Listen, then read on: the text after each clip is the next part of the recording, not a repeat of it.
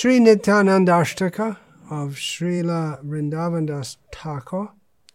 Translation Verse 1 I worship Lord Nityananda, the limitless root of the tree of devotional service. As he walks with the grace of a majestic elephant, his pure, splendid beauty shines like the full autumn moon. Though he himself is the absolute truth, he is maddened with pure love for Lord Hari. He smiles as he rolls his eyes in apparent intoxication. He carries a stick in his hand, in the mood of a cowherd boy, and he breaks the power of the age of Kali. I worship Lord Nityananda, the limitless root of the tree of devotional service. He is the abode of the mellows of devotional service, and no one can be compared to him. He is the be all and end all for his devotee and devotees, and he is the husband of Vasudha and Jahnava, to whom he is more dear than life itself. Because he is always maddened with pure love for Krishna, the foolish non devotees cannot understand that he is the Supreme Personality of Godhead Himself. Verse 3 I worship Lord Nityananda, the limitless root of the tree of devotional service.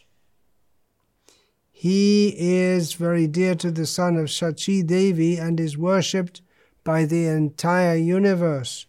Out of his great mercy, he chants the holy name of Lord Hari, thus rescuing the souls drowning in the age of Kali and crushing the pride of the ocean of repeated birth and death.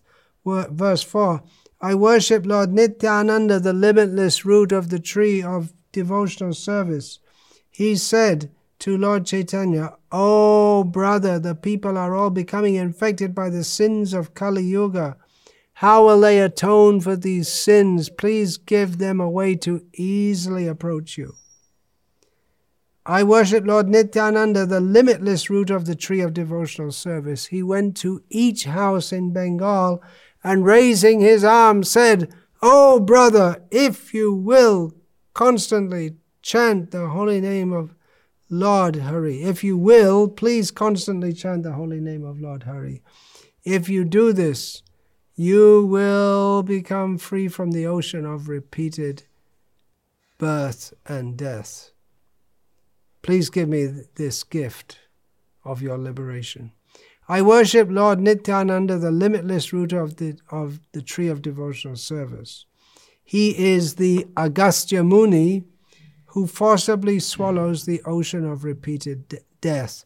He is a rising full moon, which is the friend of the night blooming lotus, who expands the ocean of the saintly devotee's good fortune he is the blazing sun who extinguishes the darkness of the community of d- demons. I worship Lord Nityananda, the limitless root of the tree of devotional service. He traveled on every path, dancing, singing the names of Lord Hari, and describing the glories of Lord Hari, without considering his own interests he was merciful to the people, and he cast upon them his merciful sidelong glance. I worship Lord Nityananda, the limitless root of the tree of devotional service. He fondly grasped his brother, Lord Chaitanya's soft and beautiful lotus hand, and together they wandered here and there, delighting the townspeople with their sweet beauty. They both became filled with bliss when they gazed upon each other's lotus faces. Just imagine that, Lord Nityananda and Lord Chaitanya, just looking at each other's lotus faces and becoming blissed out. They're always blissed out.